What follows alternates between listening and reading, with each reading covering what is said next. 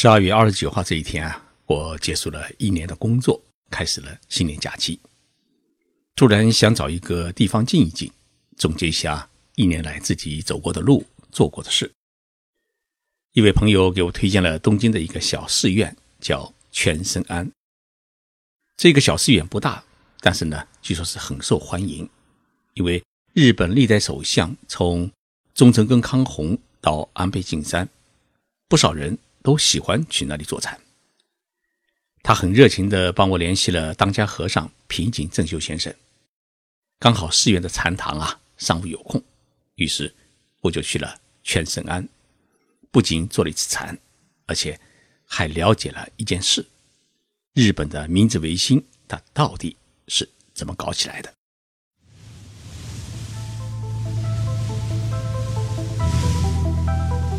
任你波涛汹涌，我自静静到来。静说日本，冷静才能说出真相。我是徐宁波，在东京给各位讲述日本故事。全身庵是全部的全，生命的生，安院的安。它位于东京老街浅草寺的附近，建于明治时代的1883年。历史啊并不悠久，但是呢，历史背景却十分深远。大家一定听说过日本的明治维新吧？明治维新对于日本来说啊，有两个重大的意义。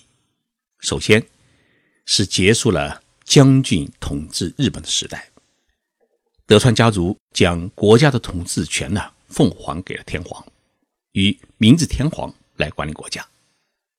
第二呢，日本开始结束长达数百年的闭关锁国的历史，打开国门，全面向西方学习。对于中国等亚洲国家来说，明治维新还导致了日本国力的强盛，萌发了军国主义思潮，最终走上了殖民朝鲜半岛、侵略中国的罪恶之路。而日本能够顺利的结束德川家康时代，和平开启明治时代，全靠了一件事情，叫江户不流血开城。江户不流血开城到底是怎么一回事呢？要说清这件事情，我们得追溯到八百多年前开始的日本的幕府时代，也就是说，中国的宋朝。日本古代有着长期军人干政的历史，军事强人以成为大将军为志向，开设幕府为军人的最高指挥机构。他形式上面取得了天皇的授权，实际上呢是以军事力量挟天子以令诸侯。日本的幕府时代开始于一一八五年，终结于一八六七年，期间呢共经历了。六百八十二年的历史，在这期间呢，日本的实际统治者是武士阶层的代表，也就是正义大将军。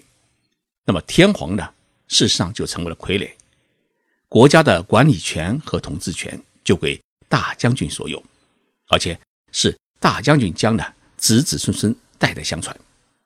实际上，大将军就成了日本国家的最高的统帅。在这六百八十二年之间，日本共经历了三个时代。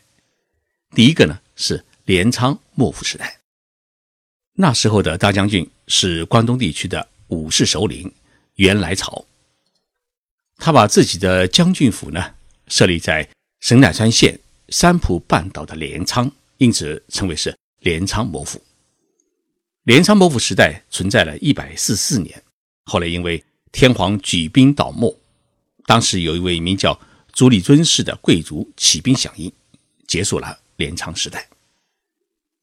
第二个时代呢是树丁时代，公元一千三百三十五年，也就是中国的元朝顺帝元通三年，足利尊氏啊，他不满天皇轻视武士力的政策，起兵反叛，并于第二年呢是攻占了京都。立光明天皇为傀儡，在京都呢开设了幕府，开始了统治国家。但是在室町幕府后期，由于各地诸侯势力的日益强大，日本开始进入了战国时代，地方领主与武士是彼此混战。农民的反抗也更加激烈。到了十六世纪中叶，日本出现了封建割据，出现了一些势力强大的地方诸侯，如武田信玄、德川家康、织田信长、毛利元就等。他们在自己的领地里面组建武装的家政团，积极的发展工商业，积蓄经济力量，颁布法令，直接统治农民，形成了割据势力。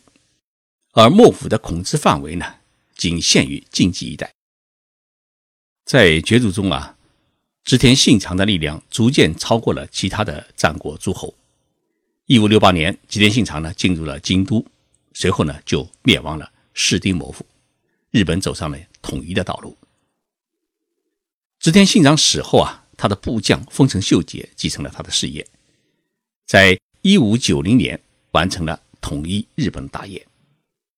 但丰臣秀吉呢，他并没有开设幕府，只是被天皇任命为官拜，类似于总理大臣。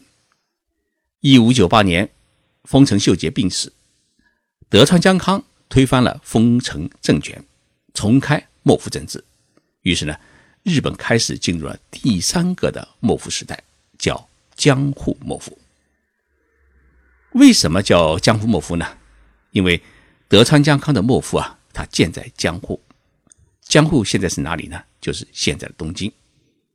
那么现在日本的皇宫就是当年德川家康的将军府。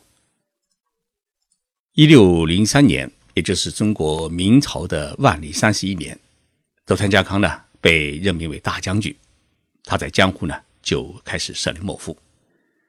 到第三代将军德川家光时，幕府领地呢也占到了全国土地的四分之一。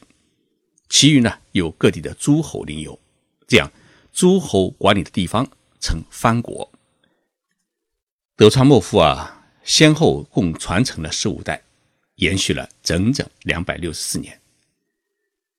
十九世纪中叶，英美俄等国舰队呢，不断的攻击日本，就是历史上所谓的黑船事件。这些世界列强呢，迫使日本签订了许多不平等条约，要求他们呢。打开国门，实施国际贸易，同时，民族矛盾和社会矛盾的激化，实现封建锁国的政策的德川幕府呢，他的统治开始动摇。具有资本主义改革思想的地方实力派，比如像萨摩藩和长州藩，在“尊王富国强兵”的口号下，开始了打倒幕府的起兵运动。萨摩藩就是现在的鹿儿岛县一带。萨摩藩在近代史上面做过一件丑陋的事，那就是出兵攻打琉球王国，并且兵吞了琉球王国，把这个古老岛国变成了日本的冲绳。而长州藩就是现在的山口县一带。明治维新之前啊，萨摩藩就是打倒幕府运动的策源地，人人自治辈出。维新以后啊。萨摩藩掌握了日本的海军，而长州藩呢，则掌控了日本的陆军。因此，日本有长州的陆军、萨摩的海军的说法。明治维新啊，之所以发生，是因为萨摩藩和长州藩的维新斗士们积极主张推翻幕府，恢复天皇制，并起兵攻击幕府军。尤其是长州藩还派出了一批有志青年前往欧洲留学。学习西方的先进制度，那么这些留学生后来就成为日本社会近代化的先驱者。这其中包括提出“一军万民论”的著名思想家吉田松阴，策划侵略朝鲜和中日甲午战争的明治宪法之父的伊藤博文，号称日本陆军之父的山县有朋，指挥日本军在中国旅顺港。打败俄罗斯沙皇军队的将军奈姆西典等长州藩的出身者，萨姆藩出身的维新斗士有号称明治维新三杰的西乡隆盛、大久保利通。那么还有一节呢，是长州藩出身的莫户孝云。这些维新斗士啊，要求废除封建割据的体制，建立统一的中央集权国家。恢复天皇至高无上的统治，开放国门，发展资本主义。自然，这些要求呢得到了天皇的赞同和支持，一八六七年，日本的孝明天皇去世，他的儿子呢继位，取年号为明治，明治天皇呢是因此诞生。在各种舆论压力之下呢，德川幕府的第十五代将军德川庆喜在京都的二条城举行会议，决定将国家的统治权归还给天皇，以结束长达六百八十二年之久的幕府时代。如果大家去京都的二条城参观的话，要特别注意，在二条城里面还保留着当年举行大政奉还的会议的房间。德川庆喜虽然把国家的管理权交了出去，但他呢依然想当即将成立的全国诸侯会议的议长。这一要求呢，不仅遭到了维新斗士们的拒绝，同时还要求德川庆喜是辞去官职。归还领地。当时逃回江户城的德川庆喜呢，是拒不辞职，于是奉命追讨德川庆喜的政府军包围了江户城，决定在三月十五号发动总攻击。江户城当时有一百多万人口，如果政府军一旦对江户城实施攻击，不仅德川庆喜性命难保，更为重要的是江户城。将会陷入战火。就在这关键时刻，在德川幕府里面担任军教头的长冈铁舟，独自一人呢奔赴静冈县的政府军驻地，面见政府军司令西乡隆盛。西乡隆盛提出了交出江户城、放下武器投降、拘禁德川庆喜的五大要求，但这五大要求呢？遭到了长冈铁舟的拒绝，他对西乡隆盛说：“啊，如果我是德川庆喜的话，也无法接受。”西乡隆盛敬佩长冈铁舟一人独闯军营的勇气，最后只要求是和平移交江户城，保证德川庆喜将军的性命。于是几天后啊，江户城市和平开城，避免了一场流血战争。与长州藩和萨摩藩的维新斗士不同，长冈铁舟呢就出生在江户城。他从小练剑，是一名优秀的剑客。后来加盟德川幕府军后，成为禁卫军教头。德川庆喜将军被赶出江户城以后，长冈铁舟呢是伴随德川移居到静冈县。为了救济落寞贫穷的德川江城们。长冈呢是积极建议在静冈县种茶叶，所以呢，现在静冈县成了日本最主要的茶叶的产地。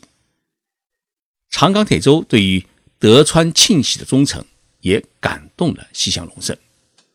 西乡隆盛呢，于是盛情邀请擅长于剑术的长冈呢，担任明治天皇的侍从。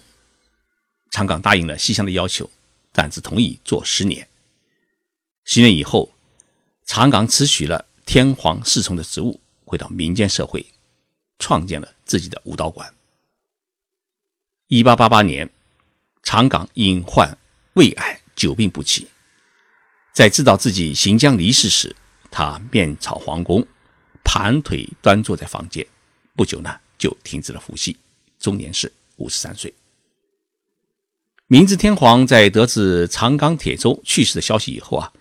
特别要求在出兵时啊，让长冈的棺木在皇宫外面是停留片刻，让他呢目送长冈远去。长冈在去世前五年，与东京都的浅草寺附近的谷中建造了一座小庵，名叫全胜庵，以供奉和祭奠在明治维新中死去的斗士。而他自己去世以后啊，也被安葬在全胜庵。下葬时啊，有五千多人来送别，更有多名的弟子殉死。以上的这段历史啊，是我在结束长生庵的坐禅之后才了解到的。我也因此理解了日本历代政治家，包括中正跟康弘首相在内，为何喜欢到这一座小庵里面来坐禅道理。尤其是安倍首相，据说一年有四次来这里坐禅。尤其是当他要做出什么重大决策时，喜欢来全胜庵待上几个小时。与其说是来坐禅，还不如说是为了与明治维新的斗士们来进行一次灵魂的交流。因为对于安倍来说，明治维新对于他具有特殊的意义。安倍是山口县人，他一直以自己是长州藩的后人而感到自豪。他曾经说过这么一句话：一百五十年前，长州藩的先辈们用立了明治天皇，实施了明治维新运动，使得日本成了亚洲第一强国。而在五十年前，同样是长州人的安倍的外祖父岸信介首相，让日本与美国签署了安保条约，使得日本结束了战后被以美军为首的联合国军占领的历史。建立起了日美同盟关系，而一百五十年后的二零一八年，安倍作为长州人的后代，将要实现修改宪法的梦想，让日本成为一个正常国家，摆脱作为战败国的所谓的屈辱。作为常州人的后代，安倍首相继承乡贤的精神与勇气，来实现国家的振兴，这值得肯定。但是，我们同时也要请安倍首相记住，一百五十年前的明治维新，最终也导致了日本野心狂妄，最终走上了扩军侵略道路，不仅给中国、给亚洲人民带来了深重的灾难，也给日本自己带来了战争的灾难。如果不吸取这一历史教训，一味的扩军修宪，那未来是很危险的。今天是二零一七年的最后一天，这一期的节目呢，也是二零一七年的最后一期节目。我特别感谢各位听众朋友在过去的一年当中给予我的支持关爱，在新的一年里面，期待大家的继续相伴，祝福大家新年快乐，阖家平安。我们二零一八年再会。